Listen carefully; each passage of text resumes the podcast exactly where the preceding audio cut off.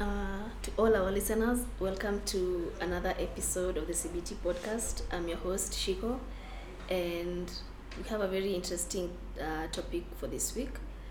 Uh, but before I get right into it, I have my colleagues, my participants, and you let them know, or rather, they let themselves, they introduce themselves, and then we can get right into our topic. Oh yes, oh, yes. I'm glad to be Yeah. here today. My Yeah. name is uh, Alex Okechimose, Mm-hmm. a psychologist at CBT Kenya. Mm-hmm. I'm so happy to interact with you through this podcast again Mm-hmm. as we keep creating an awareness about uh, eating disorders. Yeah, welcome, Alex. Thank you so much. Yeah. Hello everyone, I'm Margaret Njau, one of the psychologists or another psychologist from CBT Kenya. It's good to join you once again. Mm-hmm. Yeah, so those are our two psychologists, and we have a guest, uh, a new guest with us. She'll introduce herself. Hello everyone, my name is Miriam. I'm an intern here at CBT Kenya and I'm happy to join you guys today. Welcome, Miriam. So it's National Eating Disorder uh, Disorders Awareness Week. So if you listen to our last episode, it was an introduction to the eating disorders, what they are.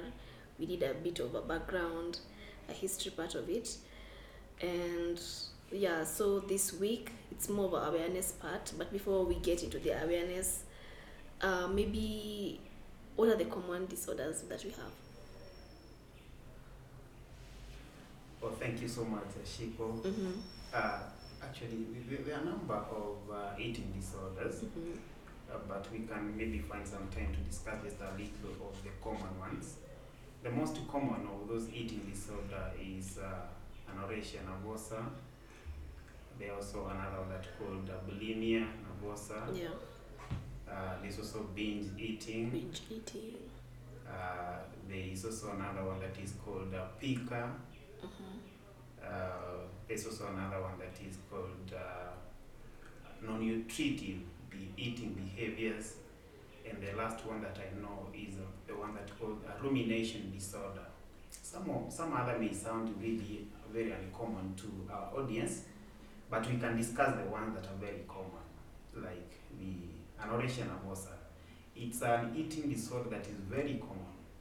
And the key symptoms for this disorder, one, you will find people have a very intense fear of uh, adding weight. So when someone has an intense fear of adding weight, they will be exhibiting some behaviors such as either starving themselves, they can as well be ha- um, having some compensatory behaviors, like either completely they don't want to eat, or they are engaging themselves in excessive exercises just to burn the extra calories from their bodies. These people also at some point you will find that they are really preoccupied with the image of their body size, Yeah. they're worried of their weight, and even what makes it hilarious to me at some point is that someone who is abnormally underweight still is being worried about their weight. Still they want to lose their weight They still want to You know? it. Yeah. at some point actually it's not what they see that they have a heavy body no no no it is what in their mind they feel that you know they have to lose it despite the fact that they are still abnormally what underweight so you get that they're really affected they may starve themselves they may engage themselves in uh, uh, excessive exercises and even to some point they can even vomit we call it a purging behavior. They vomit the extra food, so they avoid uh, more calories in their body that may result to add of weight. hmm Yeah. There are more other uh, eating disorders. Maybe my colleague as well can uh, speak about one of them. Oh, but be- before she she she tackles that disorder, um, so for people who are who are stressed, the people who overeat, the people who don't eat. Like for example, like me when I'm stressed, I can't eat. So you can imagine being stressed does that make me will that will I be vulnerable to an eating disorder? Uh, to respond to that, I can say stress, out of research, has been said to be a risk factor for the development of eating disorders. However, you know, we also look the pattern of those eating tendencies. Mhm. If it is just something that has happened once when you're under stress, we can't really conclude and say that is now an eating disorder. But if that pattern has been observed, you know, persistently for a certain period of time, Mhm. and of course, in addition to other observations, it's when someone now can make a that uh, probably it could be an eating disorder. Oh. Yeah, so for that one, it's a normal at some point when you're stressed. You know, stress induces some chemical changes in your brain that may reduce appetite, you see, Mhm. that may reduce your motivation. So those are changes are normal, not really uh, the basis of eating disorders. Oh, okay. Yeah. Yeah, mother, you've really you've answered my question. Okay. Okay, maybe just to add on uh, another um, eating disorder. And yeah, what Shiko you're saying is very important, uh, and I also like the response that Alex has given. There's a criterion to diagnosing these eating disorders. Remember, the eating disorders are classified under uh, mental illnesses, so they still qualify to be mental health disorders. And uh, the tool as clinicians that we use to make such diagnoses is called a DSM, a diagnostic uh, uh, manual, statistical manual. And the reason why it's statistical is because there's a certain number of symptoms that you have to meet uh, to be able to formulate the diagnosis. Mhm. So just like depression and all these other disorders, you could have the feelings. There could be you could be exhibiting behavior, but does it qualify to be clinical? Yeah. Yeah, because definitely sometimes either we are stressed. Sometimes it's even positive stress.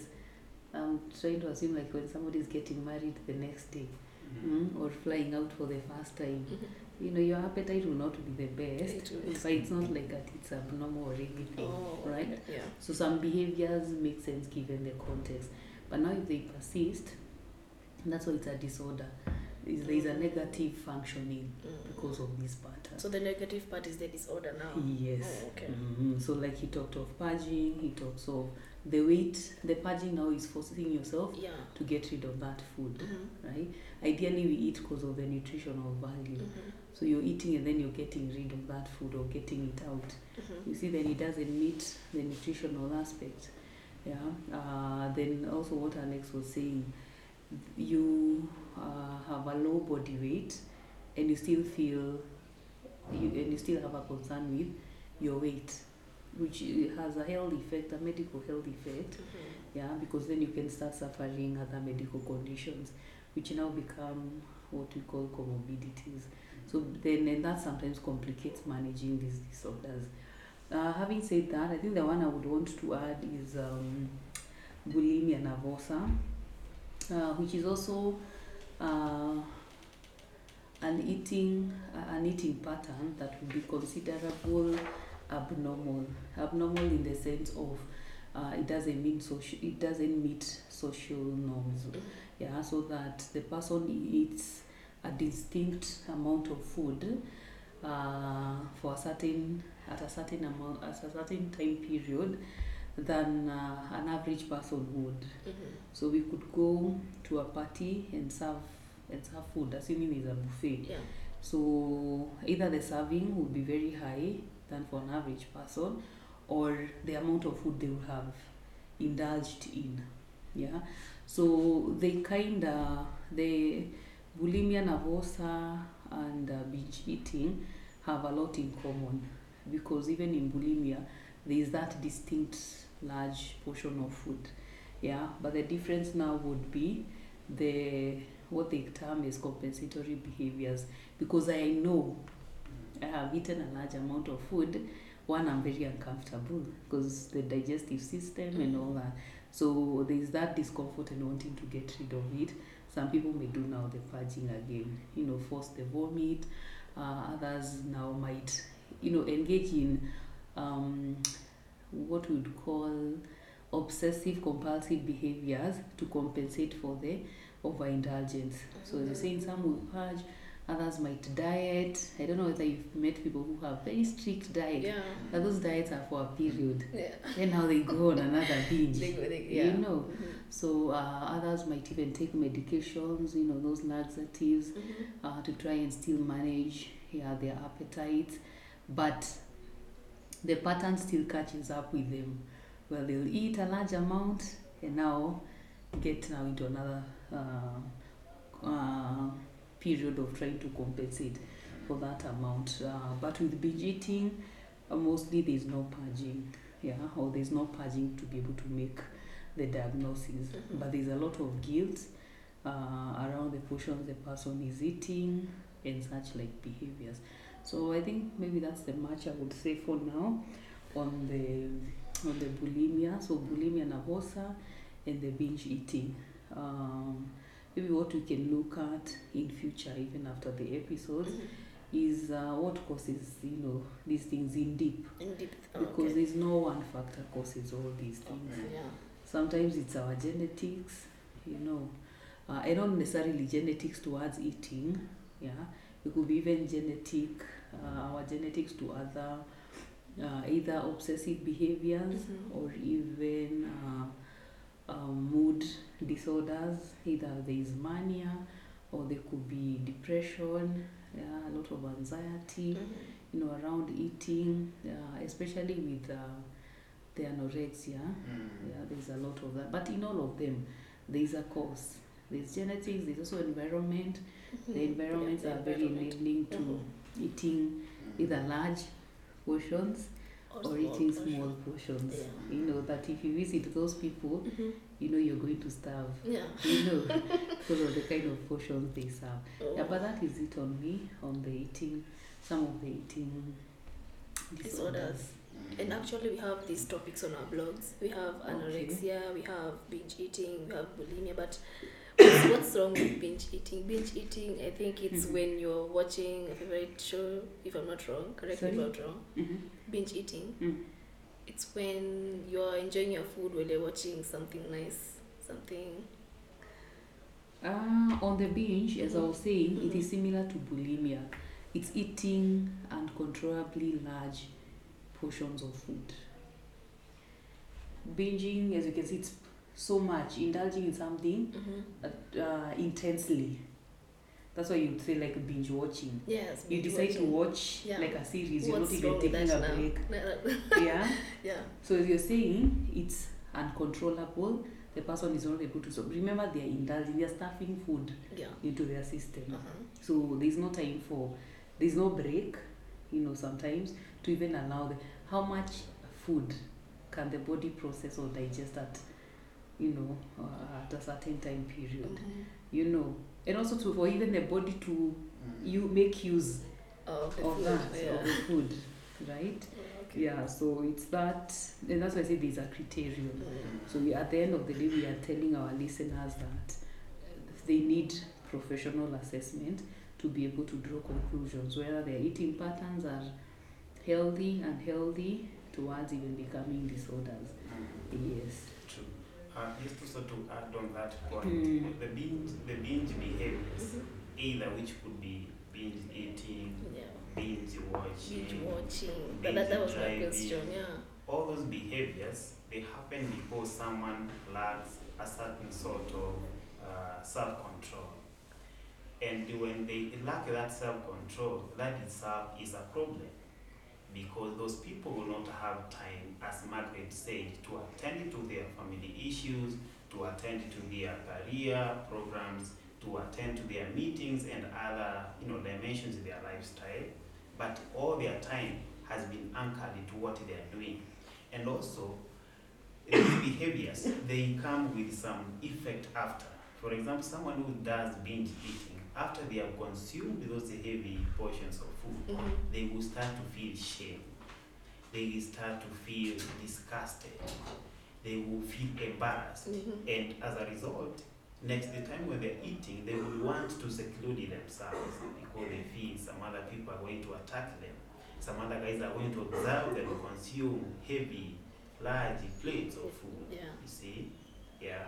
So also to put a line of uh, distinction between binge eating and bulimia nervosa and uh, uh, anorexia. Mhm.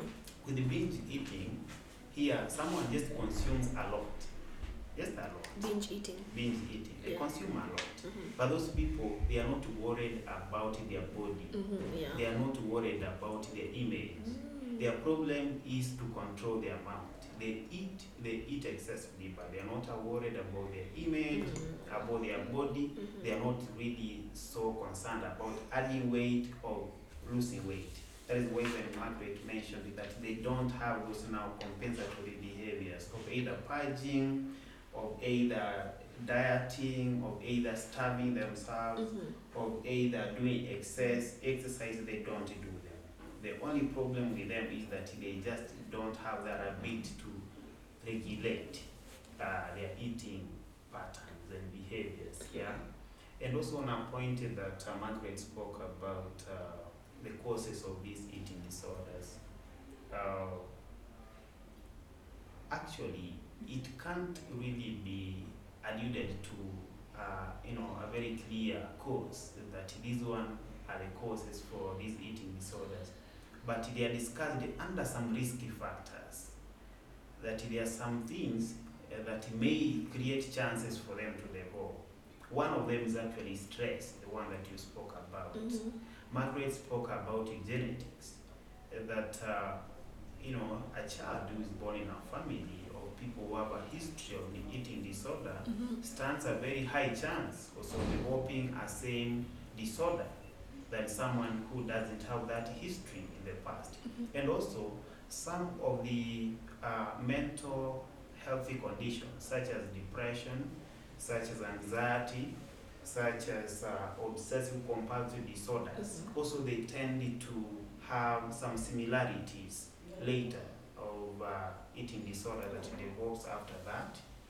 But more research, I think, is still being done in these areas to explore more on what could be really some chemical affiliations, what the brain could be related to these eating disorders and all that. Yeah. And uh, there's also a very interesting type of uh, eating disorder that is not really very common. Uh, it is called an avoidant eating disorder. Avoidant eating disorder, these are people who avoid some meals on the basis that either they don't like their taste, Mhm. their structure, their texture, their smell, their color. They are those people. And it, and that's something that most of us could be doing at some level. Yeah. There's a food I can avoid because of its taste. Mhm. But now the question becomes, how often will I be doing that? Okay. You see, uh, if I avoid a food of a certain color, how often will I be doing that? This is also another type of an eating disorder, but not really that common uh, as the other ones that we've uh, discussed about. Can you say that's a general one then? Because you said it's not really common. Is- Can we say it's general? No, it is there. It's there. It's actually when you look at uh, that tool I've mentioned, Mhm. Mm. it is still there, and some people get diagnosed. It's just that, just like so many, because when you look at that tool, Mhm. there's so many mental disorders, Mm. but very few are known or very common. Mm. Like even if you go to the street or walk out of the gate and ask Mhm. somebody to mention to you three uh, mental disorders that they know, Mhm. mental illnesses, which are the most common. Most people mention which one? Depression. Depression, Yeah. Anxiety. anxiety. Mhm. Yeah, even our own patients when they come in, when you ask them, they will maybe mention the one they are going through, Mhm. and it's still not very familiar to them, you know. But the DSM has hundreds, you know, of these conditions. So even on eating disorders, this one is there. It's just that it is not highly diagnosable. So that if you were to do a study of ten people, in every like ten people, we count ten people from you know in this office or even out there, how many will? Not maybe even none. Yeah, but they are there. Uh, I think the other one, which would be the last one we could just mention for today's speaker, Pica is the one that uh, Alex had also mentioned the uh, the non-nutritive, you know, uh, feeding, where the person eats uh, things of which are actually considered a non-food because they are not food in Oh. essence so they don't have a nutritional value Okay. but they will indulge in them yeah examples would be like Stones. stones those ones are common Stones. oh you've seen not people who No, eat stones I do, but I didn't think it was in that category. I wouldn't have guessed stones. so it falls there because one it's non-food but people some people indulge on them Oh, and then it doesn't have a nutritional value mm. though they are meats like where i come from like pregnant women will Yeah. eat them Mhm. and say but now doctors will say they have a, They have a deficit is it a calcium or it's a what deficit. Oh, yeah. yeah yeah so they need to be put on uh, some supplements Oh. others eat soap mm, others eat Sand. charcoal sand Sand. mm, Oh. yeah so eh, it becomes a disorder but i think also one it's the that the nutritive value Mhm. and then the persistence of Oh, it persistent. Yeah. Oh, wow. Oh, Mm. that's so that's so good. I yeah have a question. Yeah. yeah Can eating disorders be pro- progressive? Like Mhm. someone started out with binge eating disorder, By the way. uh, and then when they start recovering, they're Yeah. like, so for me to recover, I need to stop eating. Yeah. Then it just progresses into Anorexia. anorexia. Mhm. we started out with bulimia, and then Yeah. we're like, maybe it'll just be easier if I stop eating. Wow. Yes. So then it just progresses into anorexia. I think there are studies that show that Yeah. one remember these are chronic illnesses yeah they are not a choice even the bulimic person who eats that much Mm. it's not a choice It's yeah chronic. mm, it's chronic it's progressive it's also relapsing you know like people can get treated or if they can recover on their own they do the fasting those intermittent you know they work out you know you meet them looking very lean and nice Mhm. then you meet them later, you know, having amassed a lot of weight and all that. Yeah. So yeah, there's that progressive, there's that relapsing nature. Yeah, and I think if we look into more studies, those patterns are very, very possible. Mm. Mm. Yeah. So oh that's nice. So No, they that's a good question, by the way. Yeah. Mm. Yeah. Maybe just a point on uh, pica eating Mhm. behavior. Mhm. You know, uh, what we also need to make uh, our listeners aware is that there are some foods that Alex may consume from his culture that may sound non-nutritive in your culture. So even when those diagnoses are done, culture is taken as a factor in this case to understand what is uh, acceptable within my culture as food, which probably not being the case in your in your culture. Mm. Yeah. Okay. Okay. Oh, and, and on that note, can we maybe talk about why it's important? Why are we doing this awareness? I'd like to point out about the myths and misconceptions, Mhm. but that one I think I'll do it more on the social media platforms. So you can follow us on at CBT Kenya on Twitter, Instagram, Facebook, LinkedIn. Mm. Uh, but maybe for listeners to understand why is it important? Mm. Yeah, why are you talking about eating disorders? You can tell us one myth to attract us to come to social media and yeah, indulging more. Uh, Because you're saying there are some myths around. yeah, uh, there, there has to be myths about around the eating disorders. Mm. One of the common myths that I know Mm. is that uh, people say that these are just more of a lifestyle choice rather than an eating disorder. Yeah. Yeah, and uh, it's not the case. Yeah. Uh, but it is actually very important for us to create this awareness to let our listeners know that these eating disorders are common and they also happen among us. And also on top of that, to let our listeners know that these are chronic uh, illnesses, as my colleague had mentioned, that these are mental disorders that can be managed over time, but they cannot be cured. That is why we call them chronic. Chronic, yeah. Uh, the way they cause some changes in the brain, uh, they cause some changes in uh, the structure of our gene- genetic makeup. hmm So that's why they even stand a chance even to cause a relapse because of their state as a chronic disease. hmm But what is really very important is that most of these eating disorders they actually start in the early early years of uh, our early development. They are mostly common in adolescents or children who are still in the early days of growth. So there is more to let especially the parents be aware that these are things that can be common in our children. If we not be very careful, we may not really notice them. For example, some of the key areas that can help a parent to notice these changes uh, when our mothers take us to the hospitals for maybe weight checkups, Yeah. for height checkups, Mhm. for BMI checkups. Those are very good measurements or percentiles that are taken over a certain duration as given by the doctors, but they are very important in terms of noticing any change in a child. Once those changes are noted, either in terms of the height and weight percentile, the BMI, someone is able to start either identifying if there's a correlation with an eating disorder. You see? And we're also living in a generation whereby our children are also learning behaviors from us, Mhm. from the adults, from the parents. So if we have a parent who has a negative attitude, for example, about his, his or her image, Image, yeah. the young guys who are growing, they can start to learn that. They can start to question about themselves. Mhm. They can start to question about their body weight, their body size. And as a result, they also start now to restrict themselves either on diet, either to attain the body size of their parents, or maybe to get out of it.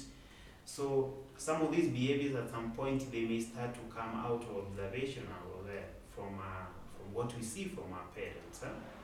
So that's why I would recommend uh, that it's actually very important for our parents one to eat together with their young uh, young children. Why should they do that? When they eat with their young children, they help their children to learn some of the uh, of the dining lifestyles Mhm. in terms of the uh, the uh, the best portions to eat Mhm. Uh, the rates of uh, consumption or rather even swallowing, the time they take to eat meals after one another. All these are things that our children can learn from us when we are dining together Mhm. with them. And also keeping, trying to accept ourselves more before our children. We don't criticize our bodies before our children Yeah. That one also creates that mentality to them that oh at some point you need to accept that you could be having this weight you could be having this body size which keeps varying amongst us. So that awareness is the one that we are putting to our parents so that they are aware of these cases. And when they notice them they also seek early help. It's something that can be helped with through different uh, mechanisms especially through psychotherapy. Mhm. uh, and even through medication, research has shown that, so that it can, can be managed over time as even they m- m- uh, move towards uh, maybe their recovery. Yeah. Oh, okay. So, in a nutshell, the importance is having open conversations and seeking support. Yeah. Yeah. Anything you can add on to that? Mm. No, mine is to agree uh, Mhm. that uh, and the, on the awareness that we're just trying to create an awareness that one, uh, eating disorders exist. Uh, they are a disease, uh, so they can be diagnosed. They are treatable. Uh, even if some it's uh, more of long-term management, but it's indeed possible to manage them either through medication uh, psychotherapy, a lot of just cognitive uh, restructuring, and more so a lot of behavioral adjustments. Yeah, with that understanding of behavior is learned and it can also be unlearned. Mhm. May not be easy because of that chronic nature, but with time and a lot of mindfulness, it is possible for us to readjust some of these patterns that are not helpful and are just creating other problems with self-esteem, medical issues, and such like. So to our listeners, just to know there is a lot of hope Mhm. and is support. The support. Yeah, and CBT Kenya is one of the avenues of support. Mhm. Yes. So maybe as we wrap up, uh, how can we observe eating disorders and awareness week? One, we've really we've educated ourselves, and we've educated our listeners. But have we shared our experiences? any experience, any personal experience, Mhm. anyone you know who's going through uh, eating disorders? An eating disorder. Mm-hmm. Personally, I don't know anyone. If I could just speak, uh, you know, the, the binge eating is the most misdiagnosed eating disorder, Mm-hmm. even in our family sometimes. Mhm. When you consume a lot, we used to get those attacks from our siblings. Yeah. You could be a binge eating case. Mm-hmm. uh, but not really on a full criterion of how it is supposed to be done. Mhm. Some other guy just used to do it on the purpose that you have really consumed a lot today. Uh, but I can't really say that it was the case. Oh, some of us were told at some levels. I've ever used maybe that term to someone when I was, you know, not really cognizant Mhm. of uh, the procedures Yeah. that is according to the DSM. Yeah. And also some other people outside, they keep speculating on that basis, which is not really scientific. Mm, I think another way of you know just celebrating the month, um, The week. yeah, the week, Yeah. yeah, it's just a lot of compassion Mm-hmm. because um, I've just even thought about scenarios when you're in a bus, Mm-hmm. you know, like the the public buses, Oh, the yeah, pub- public means transport. of transport, Mm-hmm. and somebody comes to sit next to Oh, you. That's, ex- that's you know, a and it's somebody who has, you know, uh, you know, uh, heavy weight. Yeah. And uh, I've had, especially where I come from, where conductors would tease them, you know, and tell them, you know, that seat is for two people, Yeah. you know, because now when somebody who is overweight sometimes sits on a seat, Mm-hmm. they're like sitting on a space for two people, you Yeah. know. And even the way we just, our, our mannerisms Mm. around somebody who either is obese or, you know, uh, has bulimic Mhm. uh, um, features. Yeah. Yeah, there's a lot of staring, there's a lot of, you know, a Oh, seat to, it. to rebuke or to criticize. Yeah. Yeah, so I think that's showing a lot of compassion Oh. because now we are realizing it's a health issue. It is. It is not a choice, Mm-hmm. you know. It could start as if it's, you know, something funny Fun, yeah. or, yeah, but then it becomes problematic. So let's be kind out here. Let's show a lot of compassion. Yeah. Yes. I think I have an experience. Uh-huh. Yeah. Okay, no, with my peers, in my age group. Yeah. Um, when I was in high school, there was this period. You know, everyone wants, you know, that small waist, Yeah. tiny Mm. stomach. Yeah. Because we're all trying to be like these um, influencers we're Mhm. seeing online. You know, Yeah. everyone is like, I want to be like the Kardashians. Yeah. I want The to look Kylie. Like, Ri- exactly. I Hey, want to look like Kylie is really- Rihanna. Yeah. And you're not putting into your perspective that maybe these pictures are edited Oh, or maybe they've gone through surgery. yeah. Because I remember there was this time, the whole class, you know, everyone is like, okay, so I found out that one of the ways Kim Kardashian lost weight is she only ate tomatoes for a week. So you're finding no one is eating. It's only tomatoes and water. Or and people are still exercising excessively. We had scales, we had um, the measuring tapes, and everyone is like, my waist went down two inches, and someone's like, oh, mine hasn't gone down, mine has Yeah. added. And I feel like um, that can easily progress into an eating disorder because Mm. you you want to go to extreme lengths. Yeah. You know, to the point of um, I remember there was this time, and this was like it was happening so much, but at that time it was normal because we had buddy systems for Mhm. okay, we're throwing out no carbs this week. We're only eating fruits, or from Monday to Friday we're not eating. We're only we're doing a water fast. Yeah. For weight or for spiritual reasons? No, for weight, Weight loss. For weight loss, because we want to look like the Kardashians. and at the same time, we're like, okay, we're going to run 20 laps on the field Ay, because ay, we're trying to lose weight. Yeah. They're gonna faint. Mm. Yes, people were fainting. Yeah. People were not concentrating in class. But Mhm. at that point, that wasn't me failing. wasn't a big warning. It was but I've gone, but my weight has Oh yeah. gone down. Yeah. So, so that's more important The to The, me the, the, whole, the whole point was for you to, To lose weight, Oh, yes. yeah. So sometimes you're trying, you'll go to extreme measures, Mhm. trying to look like these people who Mhm. have edited their photos, Oh, yeah. or who have The gone through surgery, yeah. Surgery. Yeah. or it's even their genetics. Maybe The- they just look like that, but it's their genetics. Mm, that's True, a very, true, very true, good true, experience. True, Oh. true, true, true. Thank you so much for Oh, sharing that. Thank you. Yeah. Okay, and on that note, uh, this has been a good discussion. I've enjoyed and learned so much.